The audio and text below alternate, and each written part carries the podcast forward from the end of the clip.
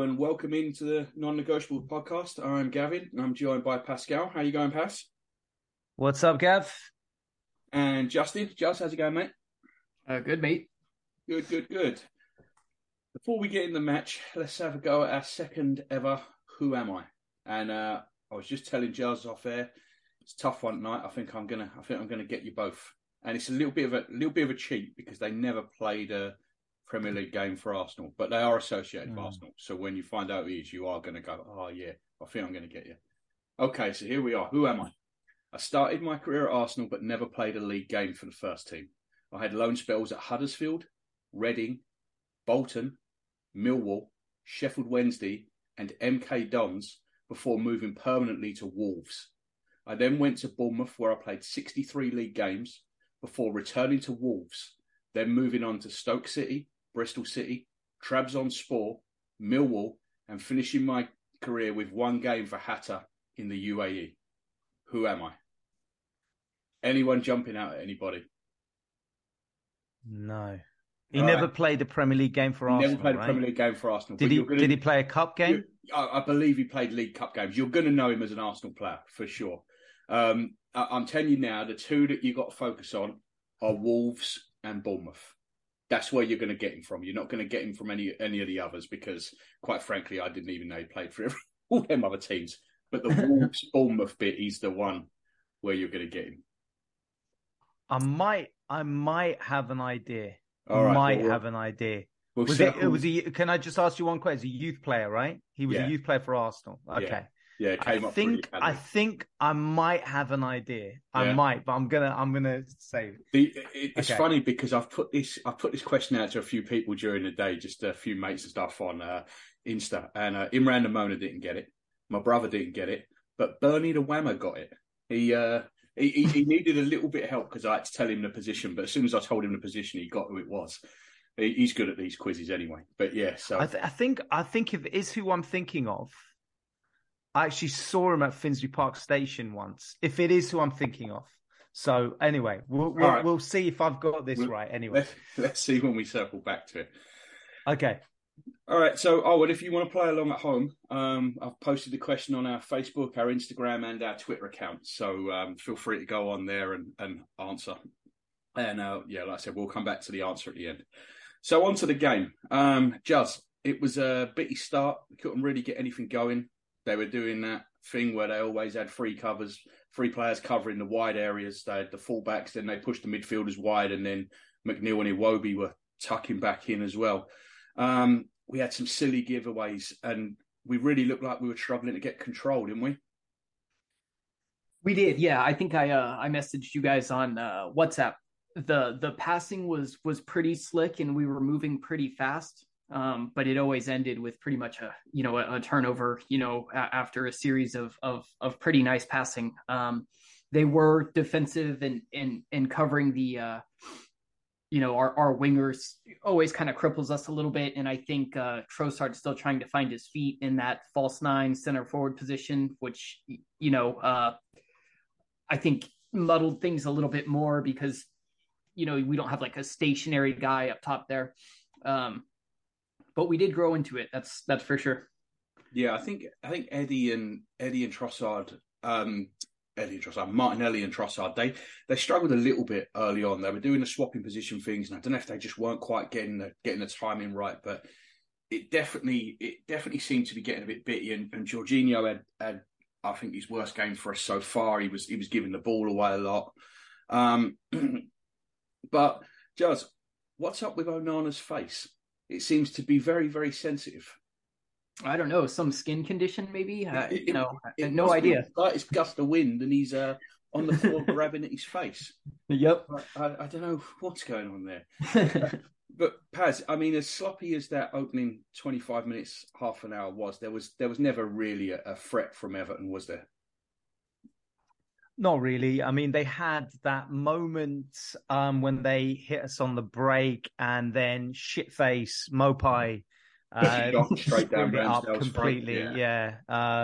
That was their only one. And thank God it was him because, let's be honest, if there's anyone you want to see fuck up a chance, it's that prat. So that was their only one. That was just purely from us kind of dropping the ball. I think in terms of concentration, we were we had that game totally under. As I don't think any of us expected any different in terms of the possession and how we move the ball around. I mean, I'll be honest with you, they're a pretty awful team, Everton. I again, it kind of brings back memories of last season, even though it was Lampard who was their manager. But, you know, how we lost the way to them when they're such an awful side, it just beggars belief, really. And then when we play them at home, it's a totally different story. And you just wonder what on earth went wrong for us to have lost away to this horrible team. There's a reason why this is our 100th victory over them. More than any other team, I think, that's ever achieved against an opponent in the Premier League. So, yeah, they didn't show much at all. They didn't show. And there were long balls, and Pickford was already looking at ways to time waste after like 15 minutes. It was just Sean Dyche classic, really. Yeah, they were just trying to break the game up. And it was always just about if or when we could find a breakthrough. And, you know, a couple of them sloppy giveaways were from Jorginho and from Zinchenko. And it came from a good place because it came from trying to make something happen, play through small gaps because they were funnelless inside so much. But when the goal came, it was a fantastic run from Zinchenko all the way from left back across the field. He exchanges passes with Ben White. He slots that brilliant ball in for Saka. And Saka takes that one touch to the right and then just rifles it into the roof of the net. So, Paz, give me some more superlatives about Bukayo Saka. Yeah, I'm glad you asked me because I'm like dying to speak about this man. That's why I came. Yeah, that's why I came to you. I know. I think it's well. Firstly, the goal itself, Zinchenko's pass is exceptional, and Saka again hit it with his right, and this is kind of a prime example as to why he's fouled all the time because usually it's the shift to the left that everyone talks about. We saw that against United where he shifts it, hits it with his left foot. But this one was with his right, and it was just whacked into the goal. And that's exactly why he is so tricky to play against because most defenders might think he's going to shift it. He didn't. He smacked it, right foot, goal. I just love him. I just think he's – I think most – I don't think there's an Arsenal fan that does not love him. But I find it baffling how – the talk about him is so little compared to other players in the Premier League, even Arsenal players. Like if I hear it with pundits, oh, they're missing Partey or they're missing Zinchenko. Yet this is a player that's played, I don't know, 60 plus games nonstop for Arsenal, hardly ever subbed. And we're talking about a player that played in Emery's time, carried on into Arteta's time and is so important that he would not be subbed when he's limping. For me, he is just as fundamentally important to this team as those players because he is so consistently good. You know, I you know, Gavin, obviously, Justin would probably remember, obviously, Pires, but you'll go back as far back as Rocastle. I've never really been as excited about a young player from our academy since Rocastle or loved the player from our academy since Rocastle, especially at number 7. So I run out of things to say about him because I just find him such a endearing character, but also wonderful to watch. And he's just an Arsenal player. He's a real Arsenal player. And this season, I was thinking about this just before we came on. This season, we opened and I think up until October, we were all saying, Granit Xhaka. Arsenal Player of the Year. Fantastic. Then the next month and the month after we come back from the World Cup, it was Martin Odegaard. Sensational. Unbelievable. Then for a month after that, it was, my God, Gabriel. Does he even put a foot wrong? He's been fantastic. And I think what you're starting to see now is this is Saka's team. But Saka's been great throughout the season. There's been no dips. Everyone else has had a little dip, even if it was just for a couple of games. Saka really hasn't had that dip at all. Juz, is the reason that he gets, I'm not going to say overlooked, but is the reason he maybe doesn't get quite the praise that other players get because he doesn't dip in form and he doesn't miss games? Like Paz said that, you know, they talk about you miss Partey, you miss Jesus. You don't miss Saka because he's never not there. Yeah, I think that could be a consideration. You know, we don't really even know what this Arsenal team is like without him. You know, kind of like the old adage, you know, you don't know what you had until it's gone sort of situation. But I do find him, you know, pretty criminally underrated. I feel like, you know, Mount got more attention. Mason Mount got more attention in Lampard's first stint there at Chelsea, you know, than Saka's getting now. And I just find it kind of crazy. Even going back to the World Cup, he was one of England's best players consistently once he got in that starting lineup. And it is really weird that, I mean, you know, as an Arsenal fan, I mean, I guess it's nice that he still is a little, maybe a little underrated, but then, you know, you see the way teams set up against us and he's always doubled or tripled up on. So, I mean, I think he gets the respect of other players and coaching staff, but it does seem like the fan bases are still quite a bit behind on this. Well, the kid's amazing. You know, I'm telling you right now. It's 50 goals and assists, right, Gav? And just six, youngest player to get to 50 goals and assists at 21 in the Premier League. Yeah, I mean, I'm telling you right now, he is England's best player by a mile, and he's a top five player in the world in his position. A top five is world class, no question about it. He is an absolutely world class player.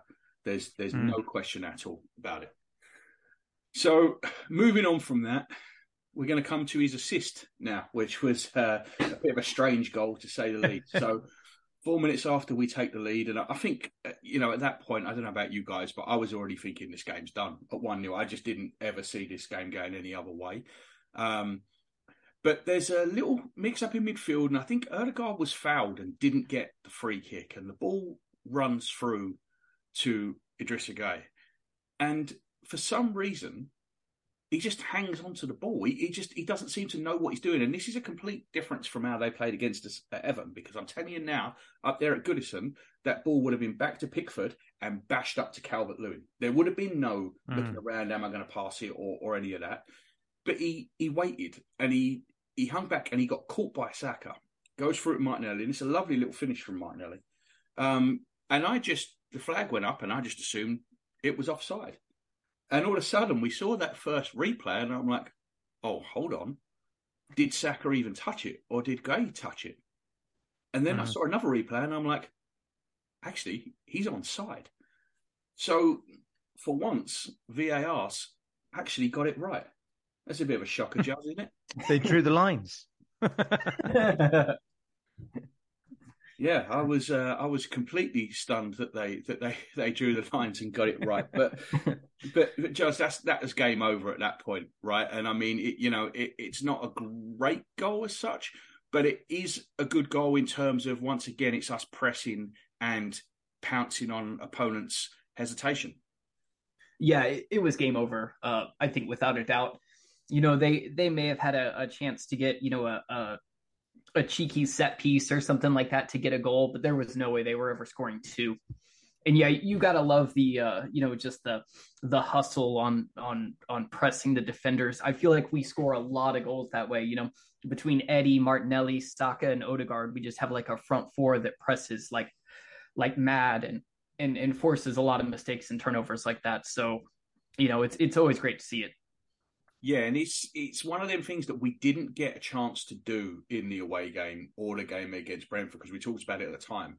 Neither of them teams were just interested in having the ball. They just weren't. They'd get it and just lump it forward. And then if they got a flick on and got on the end of it, great. If they didn't, they just got straight back into shape again.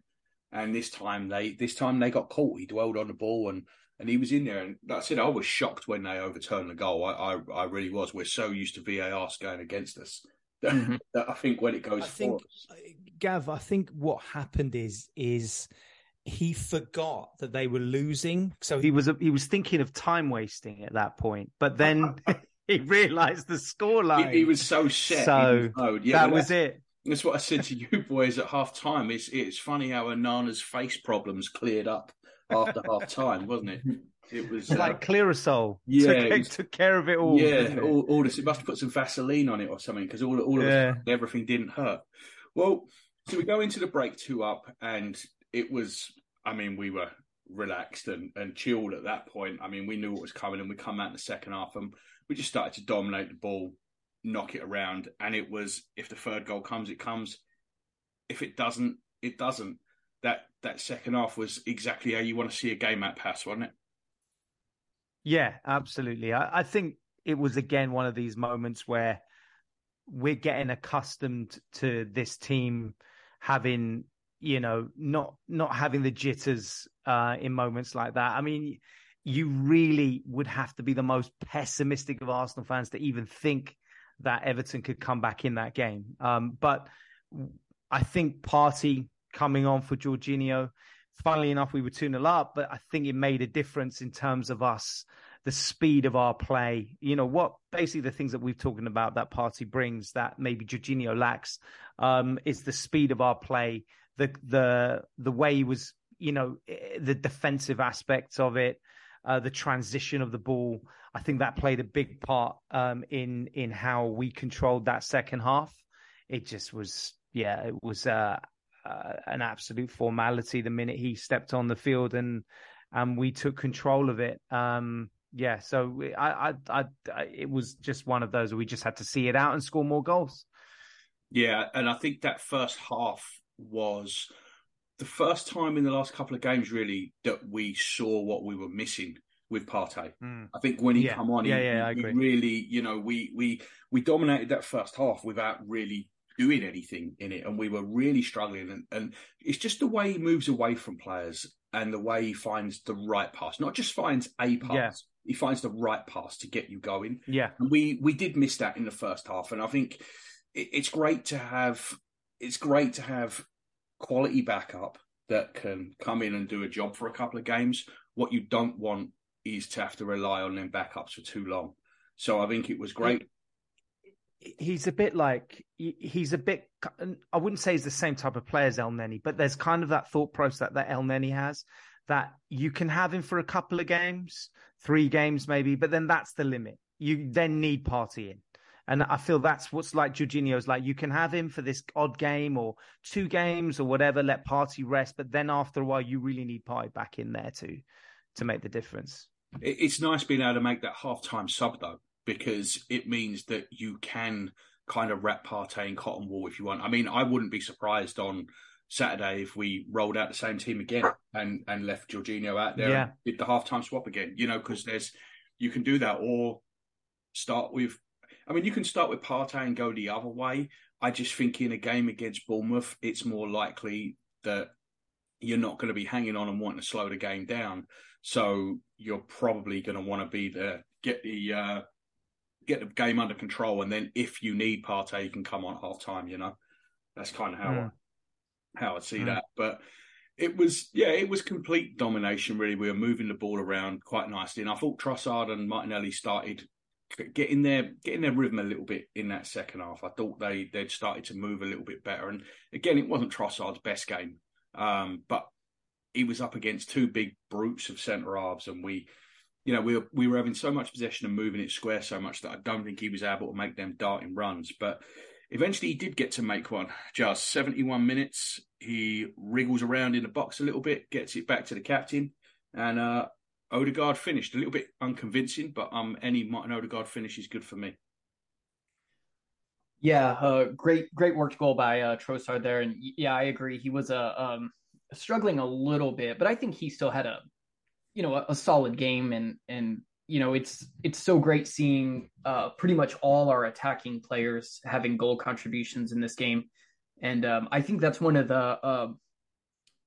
the stronger things about our season is how spread around our goals are. You know, we're not reliant on one player like we were on like Aubameyang or anyone like that. You know, all our attacking players are all sitting at what, like 7 to 10 goals now. I think Odegaard, Martinelli, Saka, and Kedia, and I think that's a huge advantage to us right now. Yeah, and I think we knew it was going to have to be that, because when we signed Gabriel Jesus, we all knew that he wasn't going to score 25 goals. That's just not the kind of player he is. But what he was going to do was help everyone else. I've been saying to you guys for a couple of years that I see Bukayo Saka as basically being Mohamed Salah. I see a 30-goal season in Saka. Yeah. I really do. He's at 11. He was at goal 11 tonight or 12? I'm not sure if it was 11 or 12. No, you got me on that one, actually. But or was it 10? Was he 9 goals, 9 assists for tonight? Whatever it was. I mean, I see a 30-goal season in the future there. I actually thought he'd get more this season, but it's not over yet, so we'll see how many he ends up with. But we know that we've got that threat from wide, and Martinelli on the other side is exactly the same. And that's why Jesus was such a good fit, and that's why, for me, he's a better fit than someone like Vlahovic, who is a goal scorer. Because I don't think that's what this team really needed. You know what I mean? It's why Trossard in the last couple of games maybe a little bit better than Eddie, because Eddie's more of just that goal scorer. Saying that, we're about to talk about an Eddie assist. But I was actually ready for Eddie to come on. I was ready for him to come on at half-time for a couple of reasons, really. It wasn't because Trossard was terrible or anything like that. But I really feel like Eddie needs a goal. And I really wish he'd have got a goal tonight. But he got an assist and he played his part past that fourth goal. It was a well-worked goal, and Eddie did really well to turn it back to Martinelli. He did, and that was Eddie moving in the channels as well. And I like Eddie. I don't think any of us dislike him. I mean, there's just sometimes question marks about his overall quality in comparison to, let's say, Jesus and maybe his finishing on certain aspects. But there's never any issue about his effort. And he came on. He's actually a really good impact sub in a lot of cases. I've seen him come on a few times and cause problems. So I think this was one of those where it was a perfect game to put him on. We were winning. I think, Everton opened up. Obviously, they couldn't time waste. They couldn't do anything to stifle the match because they were losing at that point. So it was a perfect match to bring him on and give him a bit of confidence. But yeah, it was a great assist, great movement, lovely cutback, and perfect finish. I think he did well when he came on, Eddie. I was really, really impressed. I think the only other thing to talk about is Saka actually getting 2 minutes off at the end and getting to see Smith-Rowe. Was it 2 minutes? Didn't he come off earlier than that? It might have been a bit earlier. I was being hyperbolic, but it was nice to see ESR back though, Jazz, wasn't it? Yeah. Oh, so first off, Saka, he's 10 goals, 9 assists right now. I looked it up. So, but yeah, I gotta say, just kind of big picture for a second. I mean, tonight was really the perfect game for me. We put 4 past them, kept a clean sheet, had key players, that either didn't start or got to come off a little earlier. I'm a big Smith-Rowe fan, so it was great seeing him come back and even get, he got pretty involved. A lot of times you see late substitutes that, don't even really touch the ball. But, I mean, he had a few passes and a good chance to score. The ball got stuck in his feet a little bit. But, that could have easily been 5. So I'm ecstatic to have him back. And I think it's, a good goal scorer coming off the bench is exactly what we need to, finish this season strong, I think. And Kieran Tierney got 10 minutes as well, Jazz. He come on and played that Zinchenko role. I looked up and all of a sudden, Kieran Tierney standing over halfway between the centre circle and right wing. What do you think he was thinking at that point? Yeah, I said something about this on WhatsApp too. So I like Tierney a lot, and if we could keep him and make it work and keep him happy, I'd be all for it. But he looked really, really lost out there today, I think. I think a few times I looked up and he was just like standing about the center circle, So not only was, I don't know, it was just, he definitely has some work to do to get that inverted fullback roll down, I think. Yeah, I mean, it was just a bit of fun at the end today, I think. That last 10, 15 minutes, it was just, I think the third goal was on 71 minutes. And not that the game wasn't already over, but once that third goal went in, it was just a case of, do we really want to push? And Everton started getting a little bit, a little bit feisty, I think, at that point. Pass, did you notice that there were a few little sly kicks going in, and it was almost like, let's just get through this? Yeah. And, you know, Godfrey and, you know, these kind of little nicks that they tend to do, Tarkovsky or whatever his name is, you know. Holgate went through the back of someone as well. Holgate, sorry, not Godfrey, Holgate, yeah. Oh, no, Godfrey did one as well when he came on. Both of them. Right, they... I lost count. Yeah. They're all crap, so I just it was just one of the crap players that they have. But what I found really interesting, what I was really happy with, that's why it was such a good day overall, was Arteta's substitutions. I think they were exactly what I think all of us were hoping he would eventually do with a full squad. So, you know, ESR coming on, Tierney coming on, because we know how important Zinchenko is. We already talked about Saka. We talked about Xhaka in terms of his importance in previous podcasts. You know, Partey getting his 45 minutes. I just think it was one of those perfect games. The only thing would have made it absolutely perfect was like 5 goals to make it 5-star. But I thought overall, he did exactly the right thing in terms of managing that game, considering we have Bournemouth next. And then we've got the Europa League.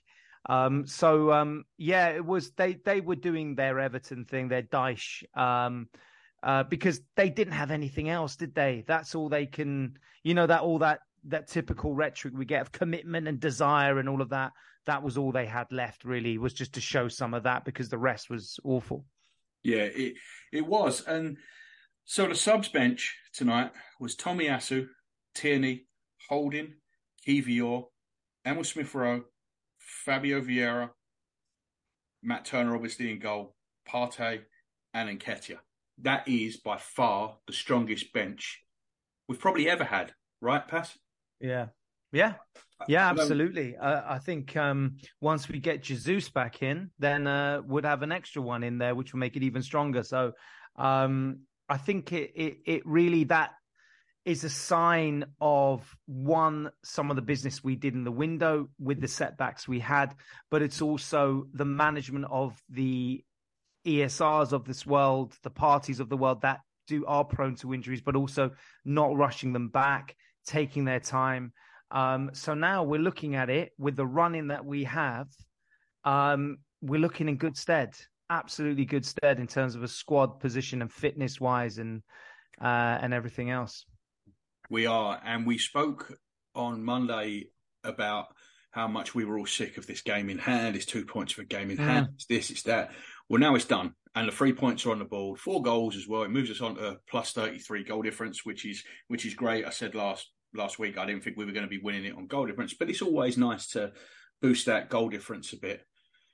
Now that game in hand's gone, it's that 5 points. Just, we were talking before we come on actually about the title odds. We were going into today, us and Man City were both even money. I don't think that is going to have moved a great deal, because it's a game obviously we were expected to win, but we'll probably move into 10 to 11 or something like that now. It's definitely great, Just, isn't it, to have that game out the way and the points on the board?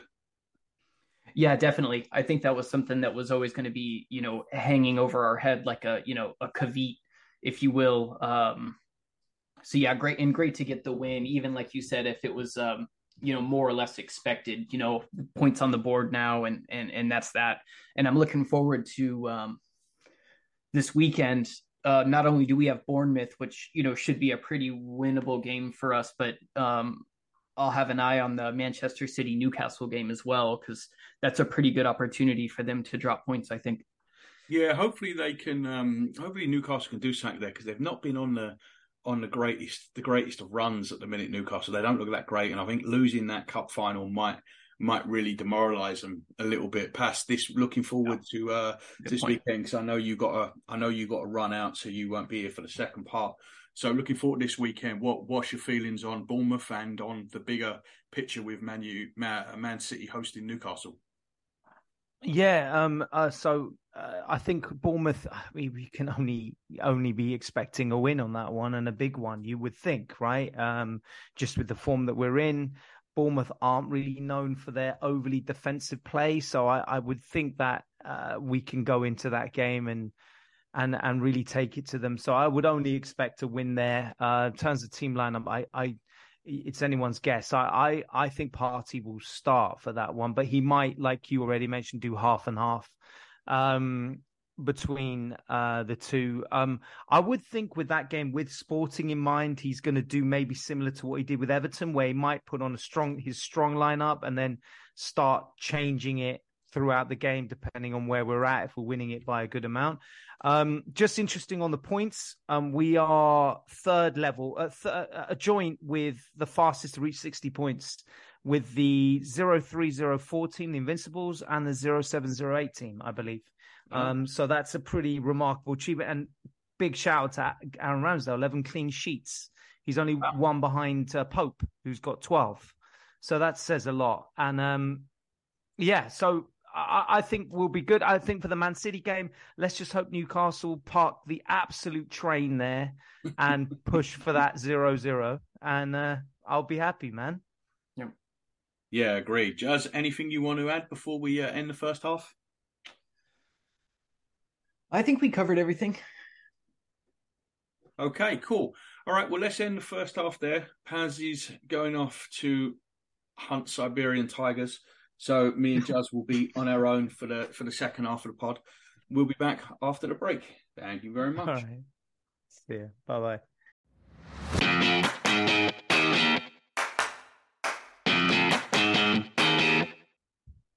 Welcome back to the Non-Negotiables podcast here for the second half.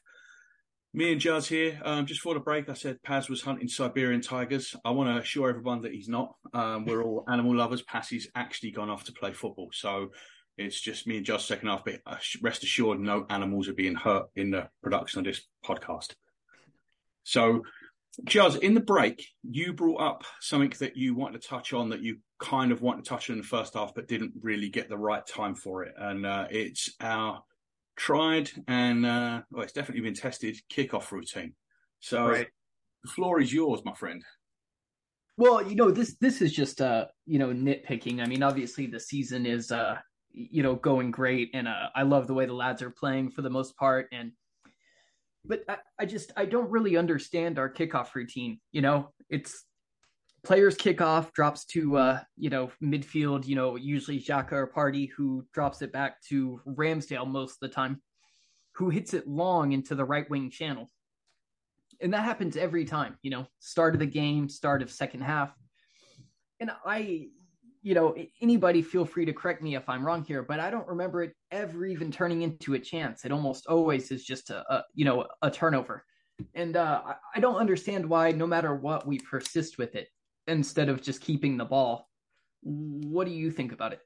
It's a strange kickoff that's been around for a long time. So I'm trying to think of when I first saw it. And I think the first time I saw this kickoff was actually Graham Taylor, the old Watford, Aston Villa and England manager.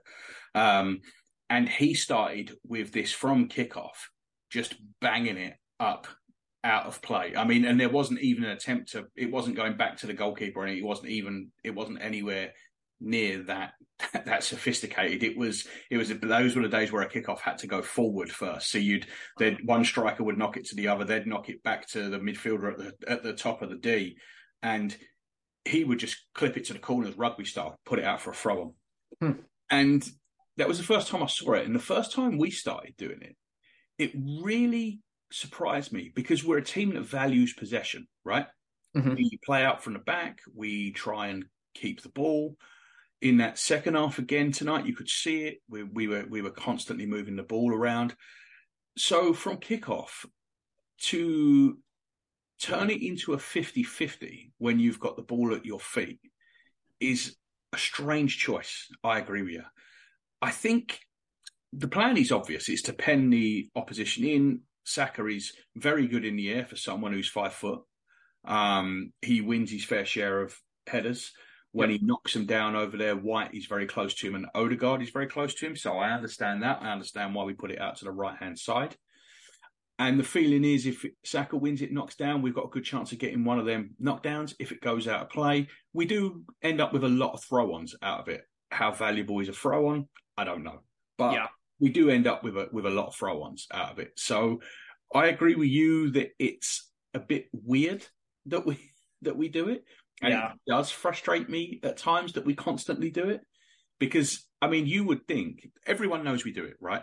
There's 2 years of tape on this now. We've had the same kickoff for 2 years. Right. So don't you think once, maybe if Ramsdale faked it that way and then flicked it left to Xhaka or someone in the left half space, maybe that could work. I don't know. Maybe they're working on that. There's something else actually that I wanted to bring up, and I'm this is all coming to me now, and this is what happens when you don't write things down because we just do everything off the cuff. But some of our set piece routines are getting really creative. Uh-huh. Did you see the one that was like a 1-2 played with a corner taker, and then Jorginho tried to get the left footer on it, and he bent it just over the bar? That was early on, and it was almost a challenge by the time instead of a shot. But we've had some really creative corner routines, especially the shorter ones, working it to people on the edge of the box. That's a consequence of the early ones not working, I guess. But do you like some of that stuff that we're doing? I do, yeah. I'm usually not one that's been a big fan of short corners. You know, I mean, I know it's necessary, you know, every now and then, or if you're going up against a team that's superior in height or whatever, you know, it can be smart to get them out of the box. But I'm traditionally not a huge fan of short corners, but I like a lot of our routines and I think it works. You know, we're a very like technically skilled team that's able to, you know, knock it around one touch pretty fast. And I think it actually works for the Arsenal, you know, because of how fast we can pull them out and get a ball into the box.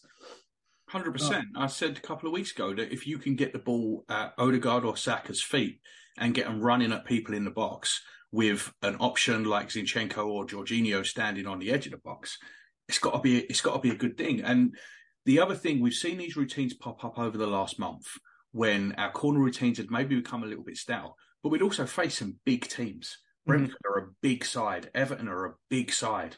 So it's interesting that we've done it, and I'm glad. It felt under Arsene Wenger in particular that we did no work on set pieces. Yeah, I mean, none. It wasn't even, no one even thought about them. It got to the point where me and Moan and Imran actually, whenever we got a corner, we used to say, just smack it back to Mad Jens. Yep. Just smack it all the way back and we'll start again, because there ain't nothing coming from the corner. We were more dangerous from opposition corners than corners. We were. Yeah. And it was so frustrating that we never put any emphasis on set pieces when they're such a big part of the game. And you can see here, and obviously we've got a specialised set piece coach, but you can see we really do think about that. We really do think about these routines. And I think that shows you how detail-oriented Mikel Arteta is. Whereas Arsene Wenger wasn't. Arsene Wenger was much more, I've got 11 players that are better than them 11 players, so go out and beat them. Whereas Arteta's like, well, we're going to make sure we beat them, and this is how we're going to do it. And sometimes it can get a little bit stoic, a little bit stale when you're passing the ball and you keep looking for these lanes that just aren't opening up. But I do like that attention to detail. I think it was something we cried out for a long time. And I think it shows in our general play as well when we don't have the ball. Do you notice that the way we are off the ball so in shape these days? Yeah, I mean, it really is impressive. And just to, I agree with, you know, we can be a little stoic at times, like you said, but I got to say, and I mean, you know, of course, I'm a little biased. I mean, I love Mikel and, you know, I love Arsenal, obviously. But I think, you know, if you're comparing him to Pep, like so many people do, I do feel like Arteta allows a little more expression than Pep does. Sometimes I watch City and it just feels very mechanical, like almost everything is planned, you know. And I think Arteta definitely, you know, gives the guys more freedom, especially when we're attacking.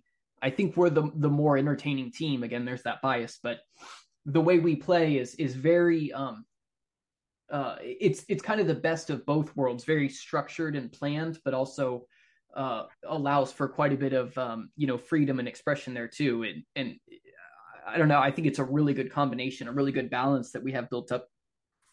Yeah, I see it that way too. I remember years ago, 3 or 4 years ago, maybe I was actually on a flight back to England, and I watched the Barcelona documentary "Take the Ball, Pass the Ball," and something Thierry Henry said on that always stuck with me. That when he got there, he was trying to be Thierry Henry. Pep didn't want him to be Thierry Henry. He said to him, "Okay, you're going to stand out on the left touchline and you're going to make this run." And Omri said, but what if the ball doesn't come to me? He said, then the next time you make the same run again. And he said, well, what if the ball doesn't come to me next time? Pep said, you make the same run again. Eventually the ball is going to get to you. And it's kind of football by numbers that kind of started with Jose Mourinho in a different way, a lot more defensive and knowing your role on the pitch. But it's a similar thing. And I'm with you that I think our style of football is a little bit more creative and a little more interesting. And you have to give Arteta credit for that. He's definitely taken some stuff from Pep. That's 100%. But I do feel like he's maybe taken some stuff from not just Arsene Wenger, but also David Moyes with set-piece stuff. So, and that's what great managers do, right? They take bits from other managers and they bring it into their own game. And I think he's doing a fantastic job, obviously. And I just wanted to bring that up, that I thought it was something that I found interesting, that it just shows you again that detail-oriented brain that he's got, which we all knew he had anyway. Right. But it's just, you know, it's just more proof of that. So, all right, well, enough on the game. I mean, it was a fun game. We all had a good night, and I'll probably rewatch it again at some point. But I think we've pretty much picked the bones off of it now. So let's look forward to the weekend. Bournemouth at home. Pass, before he left us, said that he didn't really know what team Arteta was going to start with. And all I was thinking was, while he was talking, was I don't care what team he puts out. And it's a really, really weird thing for me to say as someone who's always, this is the thing. But I don't. I'm fine with Eddie or Trossard. I'm fine with Tomiyasu or White. I'm even fine with Jorginho or Partey for this game. Don't quote me on that for the next game, but for this game, I'm fine with that. I don't care what team he puts out. I'm confident in whichever team he puts out there to play, and that's kind of where I'm at the minute with it. How do you feel on that? No, I feel the exact same way. I've got a lot of confidence in our team, and even, you know, the guys on the bench, you know, the ones that can come in and fill a role, like you mentioned, you know, Tomiyasu, Trossard, Jorginho are probably the three big ones. But yeah, I mean, it's a really nice feeling and a really nice position to be in, to just, you know, have confidence that no matter who steps on the pitch, you know, we should be able to get it done, get 3 points.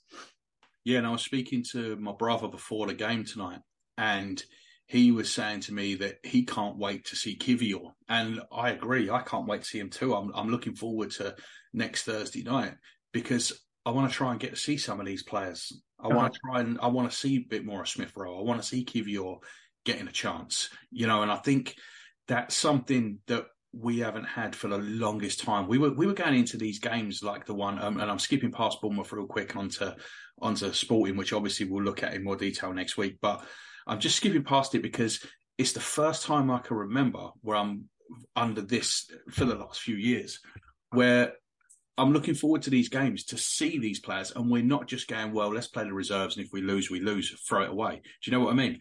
Yeah. I think that's a testament to how good the recruitment has been, not just with talented players, but players that fit in with the group so well, that have you know strengths and strengths that complement each other, and in that you can kind of plug these other players into positions, and they give you something different, but they're still at a decent level. So yeah, I'm really excited to see Kiwior as well. From everything, you know, I've heard and in the bit of scouting I did on him around the time we signed him, I'm really excited to see what he's going to offer the team. And Gabriel probably needs I think he's played every game. Is that right? Yeah, I mean, he just doesn't get a break because he's like Saka. He starts. We haven't had a left-sided centre half, and you know how much Arteta loves the right foot, left foot, and we haven't had one. So when he was spelled, I think, did Rob Holding play there in one of the Europa League games? Yeah, I think you're right. But other than that, he just doesn't get a break. And I think, as much as I don't think players need that many breaks, it probably is time he got one. But I'm just looking forward to, and it obviously probably won't be Saka, I think, on Thursday night. But who knows? Maybe it will be. But I'm looking forward to seeing that left-footed to right wing ping. Do you know what I mean? Like that's what we've heard about, and I'm really looking forward to that. And one day we're going to see it with Saka, one way or another. And I'm really looking forward to that quick ping out, because there are a couple of times, and I love Gabriel, there are a couple of times with Gabriel where he gets his head up, he sees Saka, he sees that ping's on, and then he thinks twice. And he just goes to the left and knocks it to Zinchenko or knocks it inside to Partey or just in front to Xhaka, and the chance is gone at that point. So I am looking forward to seeing what that brings. I'm by no means saying let's get Gabriel out of the team and get Kiwior in, but I am looking forward to seeing him play. So let's get back to Bournemouth at the weekend. So they're let's call it what it is. They're relegation fodder. They're a team that we should be putting away quite comfortably. In fact, you could argue, I believe the goal difference between us and Man City is 6 at the minute. It is. We're plus 33 and they're plus 39. Yep. You can argue that should be considerably closer Saturday night. Yeah, I was actually really surprised to see how close we were in goal differential to Manchester City tonight when they showed the post-Everton game table, because... I didn't expect us to be getting, crushed or anything, but I figured the gap was bigger than 6 goals. So I'm thinking we could definitely close that gap. Even if they beat Newcastle, Newcastle's had a very staunch defense all season. I don't think they're going to be putting them to the sword or anything. And we've got a good shot to score 3, 4, 5 goals against Bournemouth. Yeah, and Bournemouth have got the worst goal difference in the league on minus 26, and Newcastle have got the third best on, I believe they're on 20 goal difference. Yeah, 20. So we're on City 39, we're 33, and then come Newcastle on 20. So it definitely is a chance to close that gap a little bit. Again, I don't think it is a tight season, but I don't think it's going to come down to that. It's rare that it comes down to that. Do you know what I mean? That's why we always remember when it does, because it's so rare that it comes down to that. But it's always nice to have that gap closed. And Bournemouth are not in good form. They're going to go down. There's no two ways about it. They're not going to be here. So this is the sort of side that we need to be putting away. So the weekend as a whole, we now need 11 wins on my fabled whiteboard with the big W's on it. So we need 11 more of them now. Hopefully that's going to be at the worst 10. After the weekend. Jazz, how are you seeing this weekend as pivotal? I don't see Newcastle getting anything there, I have to be honest with you, so I don't see it as being a particularly pivotal weekend. I think it's going to be one of them weekends where we both take 3 points and we move on, which again is good enough for me because we're ticking another weekend off. But how do you see it? Do you think this could be a weekend where we see a bit of a shift?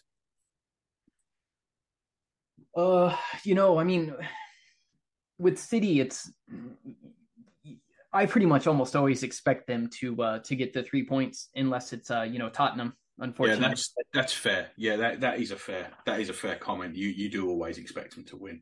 Yeah, and but I do think Newcastle's got a better chance than most at keeping them scoreless or keeping them from scoring more than a couple. I do wonder what their morale is going to be like after going out in the League Cup final. And I guess I wasn't able to watch that game, but I heard they were a little bit of a mess at the back. I didn't watch it. I've got to be honest. I couldn't think of anything worse than seeing Saudi Arabia and Man United in a cup final. There was no winner there. No winner there for me. Yeah, well, I heard they were a little bit of a mess at the back, especially in the first half. So hopefully they're not demoralized too much, and they can do us a little favor. But yeah, I agree. It'll probably be 3 points for City. We just got to hope it's 3 points for us as well, and we keep this 5 point gap. Yeah, the only thing with Newcastle is that they are still trying to cling on to that fourth place. They've got Spurs breathing down their neck. Liverpool won again tonight, so Liverpool are going to be right in the hunt. Hopefully, Liverpool win on Sunday as well. It'd be nice to see them beat United. But maybe there's going to be something to play for, and we know that Nick Pope is an expert at taking the ball out of play, right? Yeah. So we'll see. Hopefully the ball will be in play for about 22 minutes. Yeah, that should play to their advantage. So I don't know. I'm hopeful that we can extend the lead, but I'm not expecting it. I fully expect it to be 10 W's on my whiteboard and not 9 by the end of the night. But who knows? You never know if you're going to get lucky or not. Was there what else should we cover Well, I just kind of wanted to say, you know, again, just touching on it again, you know, tonight really was the perfect game because we got some players that were coming back from injury. They got a chance to shake some rust off tonight, even if they only got about 10 minutes or so. I'm thinking Smith-Rowe but you know, going into this next run of 4 or 5 games, we'll you know, up to Liverpool, right? Yeah, Liverpool is, well, we've got the international break after Crystal Palace, and then we've got, is it Leeds at home then, and then the Liverpool game? Yep, you're right. So we've got just Premier League, not counting Europa. So we have Bournemouth at home, Fulham away, Crystal Palace at home, Leeds at home. So I think, you know, the timing is just perfect for some of these guys to be coming back from injury. And I think, you know, being able to get some serious minutes in their legs, you know, for this next run of games, that's all winnable, you know, ideally. Well, talking of that too, Gabriel Jesus was there tonight on the bench, not in a playing capacity, but watching. Yep. And we're probably not too far away. I think we said a few weeks ago that we were kind of expecting him to maybe play some part against Crystal Palace. It seems like that could be the target, although Arsenal have been very, very careful not to give him a target, I've noticed. But I think that probably looks like the target, doesn't it, that Palace game? Yeah, I think so. That makes the most sense to me. Let's see. Yeah, I would say so. If not, and then we've got hope that the and then we've got hope Brazil don't call him up because it's going to be international week after that. Surely they won't. But yeah, I know it's. I always think that, and they always call them up anyway, even if it's a damn friendly. And I don't know what's going on in the next international break. I don't know if it's Copa America qualifiers. I don't know if it's World Cup qualifiers. I have no clue what's going on in the next World Cup break the next international break because I really don't care. But I've got to be honest with you. I expect Brazil to call him up. I really do. I'm hoping they don't. We need to pull our best Fergie with Ryan Giggs here, where he locks away his passport or wherever it says, you can't travel, son, you've got an injury. Yeah. I really hope they don't call him up, but that's going to be such a shot in the arm to see Jesus back because as good as Eddie's done and as impressive as Trossard's been, there's no substitute for the real thing, right? Yeah, you know, it's crazy thinking about the early part of this season, you know, Jesus was the guy. He was the one that kind of transformed us into, you know, potential title challenger. And the fact that we've been without him for so long now and still doing so good, you know, just imagining him coming back into the side when we're flying like we are is just going to be, I mean, you know, like you said, shot in the arm. I mean, City's basically got their team that they've been playing with, you know, all season without really any major injuries, you know, off the top of my head. And, you know, we're still leading them by 5 points. So, you know, now imagine adding our, you know, one of our best players coming back in a position that we're shallow in. And I mean, it's just going to be absolutely massive. It is. And when we broke for the World Cup, we were 5 points clear of Manchester City. We are still 5 points clear of Manchester City. We are 11 games further on. The World Cup break was after 14 games. We come back with 11. That's almost half the season we've played without Jesus. In fact, by the time he comes back, I wouldn't be surprised if it is half the season. And to still be here is pretty amazing, really. I mean, I think everybody thought that we'd fall apart, including us, when Jesus went down, didn't we? I mean, we all feared the worst. Yeah, definitely. I was really concerned. I think I was really happy where the team was and how far the lads got us. But, you know, I wasn't expecting, you know, anything more than a top four challenge, you know, in the long run. And I consider myself to be pretty optimistic. But, you know, Jesus going down after as good as he was in the beginning part of the season, I just kind of feared the worst, to be honest. Yeah, and I don't think it was unrealistic to fear the worst. I think everybody feared the worst because of how important he was. You know, I was talking about who was the player of the season, and now we'd veered on is it Xhaka, is it Odegaard? Now it's Saka, and I think it is Saka. But there was no doubt before the World Cup break that the signing of the season throughout the whole of the Premier League was Gabriel Jesus. Yeah, that is probably true. I mean, just from impact alone, especially considering we ended up doing as good as we did, you know, title challengers, it's pretty hard to argue. And I mean, that fee is just looking, you know, well, he's been out for a while now, but I mean, the fee we paid for him just looks really brilliant. I'm really expecting a huge pickup in form when he comes back. Yeah, and it's going to be exactly the right time too, because we're about to start getting into that really meaty bit of the fixture list. You know, there's Liverpool in there, there's Chelsea in there, of course, there's Man City in there as well. So we're really going to be into the meat of it by the time he gets back, and we're going to need that. You know, them tight games, that's where you need them feet in the box where he can go around players. And Trossard gives you a little bit of that, but he don't give you all of it. I mean, Jesus is like a little ball. Were you surprised when we signed him? And this is a question, because I knew how good he was at dribbling. I knew roughly what he was going to be as a goal scorer. What I didn't realise was how strong he was. Did you have any idea how strong he was? Like, we can literally play direct with him as a target man. Yeah, I watched him pretty close at City, so I was pretty sure I knew what we were getting. I will say the strength did surprise me a little bit, you know, because he's not the tallest guy or anything. But yeah, he's a really versatile forward. Maybe because Man City go wide a lot and they don't cross the ball, and they, you know, other than against us, apparently they don't really go long with it very often. You didn't really get a chance to see that side of the game with him. Maybe that's what it was. I mean, I don't think he suddenly got stronger just by moving to London, but it was definitely a part of his game that I didn't see before, and it's a really useful option to be able to do that.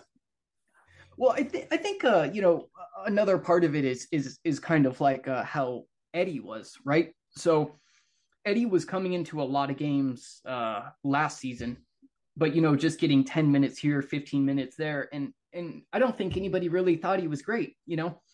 And I think it's similar with Jesus in that, as opposed to being like, you know, just a purely second half sub or getting cup games, you know, he became the main man, pretty much nailed on starter, you know, for us. And I think that does a lot for a player's confidence and, you know, their form, you know, being there, being consistent, getting consistent minutes, knowing exactly where you are in the team. I think it plays a big part. I think that plays down Jesus' role at Man City a little bit, though, because he did play nearly every game. Like, he played both legs against Real Madrid and stuff. He was one of their most important players. But they did play him from wide. And we were talking earlier on about Arteta and Guardiola and the difference between them in their management styles. And I think Jesus was basically, like I was saying with Henry, he was told, this is where you are when the ball's here. This is the run you make. And it almost looked like the shackles were taken off when he came to us, because all of a sudden he was allowed to be in the middle. He was allowed to move left if he wanted. He was allowed to take players on. He didn't have to look immediately for that pass. Do you know what I mean? Yeah, that is fair, actually. You know, we had just touched about this not very long ago, but you know, saying that City feels a little more pre-planned and mechanical, where Arsenal seems like they express themselves a lot more, especially in the attacking third. And maybe that is what it is, you know, just Jesus being able to go off his instinct and play how he wants to, as opposed to, you know, being told every run he's going to make, you know, or exactly where he needs to be. Yeah, I think that's pretty much it. He's getting a bit of freedom now that he didn't have before. And well, I say now, before the World Cup break, obviously. Right. And I think he was loving it. And I'm with you. I can't wait to see him come back, because I really think there could be fireworks. I think sparks could really fly when he gets back, because we're in as good a position now as we were before the World Cup. In fact, we're in a better position, because there's another 11 games gone since then, and for him to be coming back into a team in this shape, I didn't think they'd be there. You didn't think they'd be there. I doubt even. I mean, they've obviously got a lot of self belief, but I'm not sure that they believe that they would have been there without Jesus. So it's definitely going to be interesting. Touching on Man City real quick, we'll just have a quick chat about a competition that we're not in, the Arsene Wenger Memorial Trophy, which is also known as the FA Cup.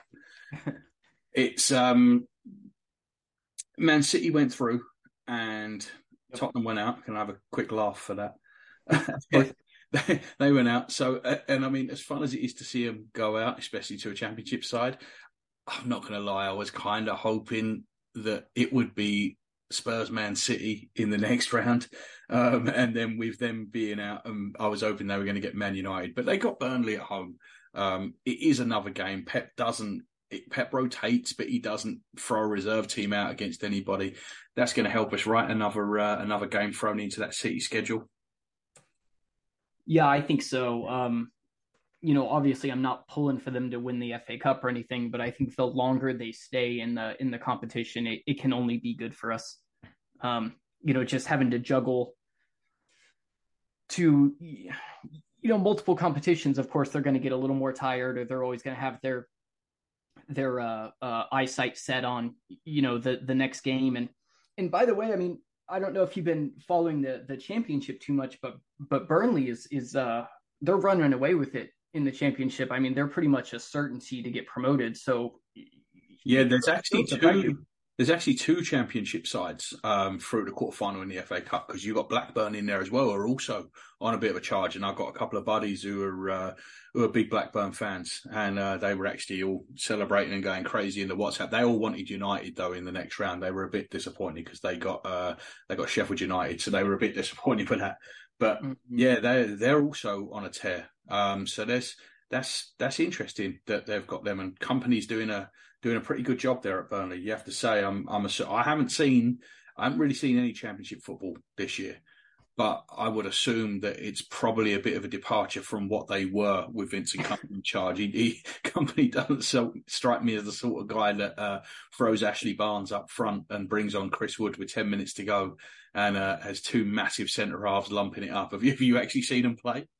I've not, no. I mean, I'd like to. I've heard really good things. They've got a 12-point lead right now, which is, huge. But no, I've not caught them live. So no, and I like the championship too. It's a fun league. Don't get me wrong. I don't ever want to see us playing it, but it's a fun league to watch that, because it's completely nuts.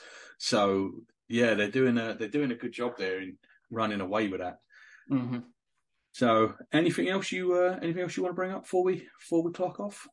One thing that I did find curious, and I hate to bring up the Everton game again, but I just thought it'd be worth touching on for a minute or two, is I noticed, Smith-Rowe, when he came on today. Went straight to the left. Yeah, he went straight to the left, and they kept Vieira in that left 8 role. And I just find that kind of interesting. I wonder if, do you see that being... I honestly, I don't know that I read too much into that, other than... it was a sub for the last 10 minutes in a game that was already won. Vieira was already on in that position. So, I mean, he did move Martinelli to the right and have Smith-Rowe on the left. I just wonder if that's a case of Smith-Rowe's coming back from that injury. Do you really want him in the centre of the park, for one? But secondly, put him in the familiar position. Do you know what I mean? Like, it's his first 10 minutes of first-team football. I know he played 45 minutes for the under-23s the other night, or the under-21s. But I think honestly, I don't read anything into it. I think it's more of a case of throw him in his familiar position and don't put him in the middle of the park against them three monsters. Yeah, that's actually a good point. I think his future is going to be in the center. He's done really well there, his Huddersfield loan. And, starting with that Chelsea game on Boxing Day, where he came in the 10 and was really good for us. But it's great that he's, we've got that versatility. I just found that interesting though. But yeah, you're probably right. It was more just about getting some minutes in the legs without shifting too much around, was probably the case. Yeah. And I think again, this goes back to being excited about watching the Europa League games, because I think that's where you're going to see more stuff like that, because you're going to be able to see it from the start. Yeah. The only thing that bothers me with these games is, and I think everybody's brought this up at some point or another, but you're putting what is essentially the second team out there. So expecting anyone to stand out when they're being thrown in with players that perhaps aren't as familiar and don't play every week, it's tough. It's a lot harder to stand out when you're full of second team players than say one player coming out. Let's say Xhaka does come out and ESR comes into that role, mm-hmm. and he's playing alongside the first team. It's going to be an easier transition. Yeah. All of a sudden, 7 players coming in and being thrown in together. Do you know what I mean? Yeah, I do. And that's why I really don't see like wholesale changes for the Europa League either. I can see a maybe swapping out 2-3 guys. But I don't think it's going to be wholesale changes. I imagine it'll be a bit like tonight where he uses all 5 subs and maybe a little earlier. But I think from the start, it's not going to be some drastic, like we're not going to see Tomiyasu holding Kiwior and Tierney as a back line or anything like that. But you brought up a good point. I am going to be curious to see if Turner goes in there. That'll be one to watch. Yeah, I think he will. I think he's an international goalkeeper. He needs mm-hmm. games. He can't come here and not play any games. He's looked good when he's come in. He's got better every time he's played. So I do think Turner will play. I just wonder, in terms of changing the side and all that, I'm just wondering if Arteta is going to get a little bit happier to use them subs a little bit earlier. And maybe that is the answer, because I'm with you. I don't see him making 11 changes and saying to hell with it in the Europa League. But I do wonder if just in the game before, if maybe you take a couple more off early. Do you know what I mean? Bournemouth, if you take Partey and Jorginho, you take one of them off at half-time, and maybe you do bring Saka off a little bit earlier, and maybe you do bring Xhaka off after 70 minutes, because that's kind of a little rest too if you're only playing 260 minutes instead of 190, Yeah, I mean, to be honest, I was pretty surprised, but also ecstatic at the changes he made. If I've had one criticism of Arteta, I think it's been some of his in-game management has always, he just leaves it really late for subs and never takes advantage of all of them that he has, even if we've got a bit of a comfortable lead. So it seems... There's no excuse for it now, though, right? I mean, you remember game at Brighton earlier in the season when we were comfortable. He made 3 or 4 subs, and all of a sudden it all went tits up. That's true. Yeah, do you know what I mean? And after that, you're like, well, he ain't doing that again. I just wonder now. We read that bench out earlier on, and as Pat was saying, we've got Jesus to come back in, which means that one of Trossard or Martinelli is probably going to get added to that murderer's row on the bench. So Holding will probably come out, and one of them's going to go on it. So there's no excuse not to be reaching for them subs on the hour mark on 65 minutes, Yeah, and this is firmly all Arteta's guys now too, Not like before where he was, stuck with some players that maybe he didn't like or didn't rate. But I mean, you can say Nicolas Pepe's name if you want. I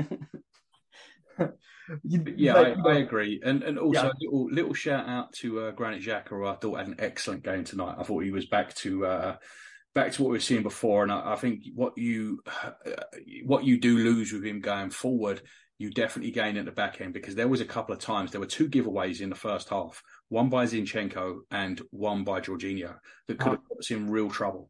And it was Xhaka that came back both times and intercepted. One he gave away a corner, one he won the ball back and passed it inside to Jorginho.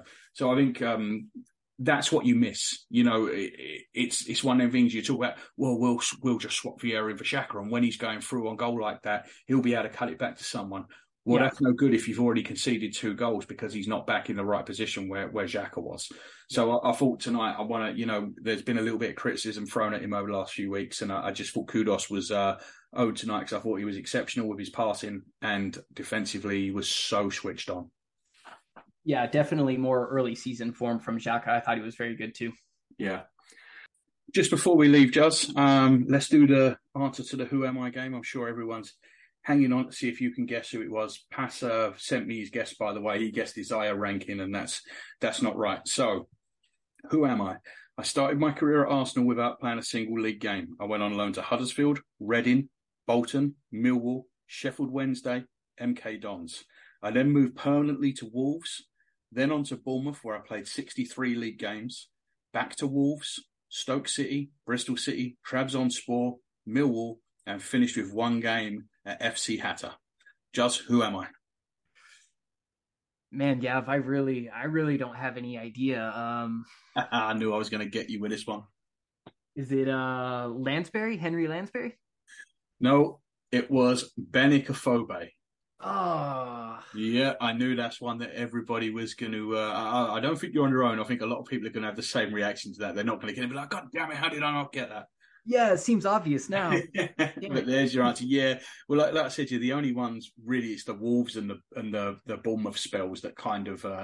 spring to mind. The rest of them are almost like things to throw you off the scent. When my brother's going to me, Millwall, I don't remember us having anyone that played for Millwall. Was it Jimmy Carter? Yeah. So, okay. All right, mate. Well, I wanted to throw that, quiz in there. So we'll finish that off. And we'll be back next week to do the post-game Bournemouth show and look forward to Sporting Lisbon. So good night, everybody. Good night, Jazz. Good night.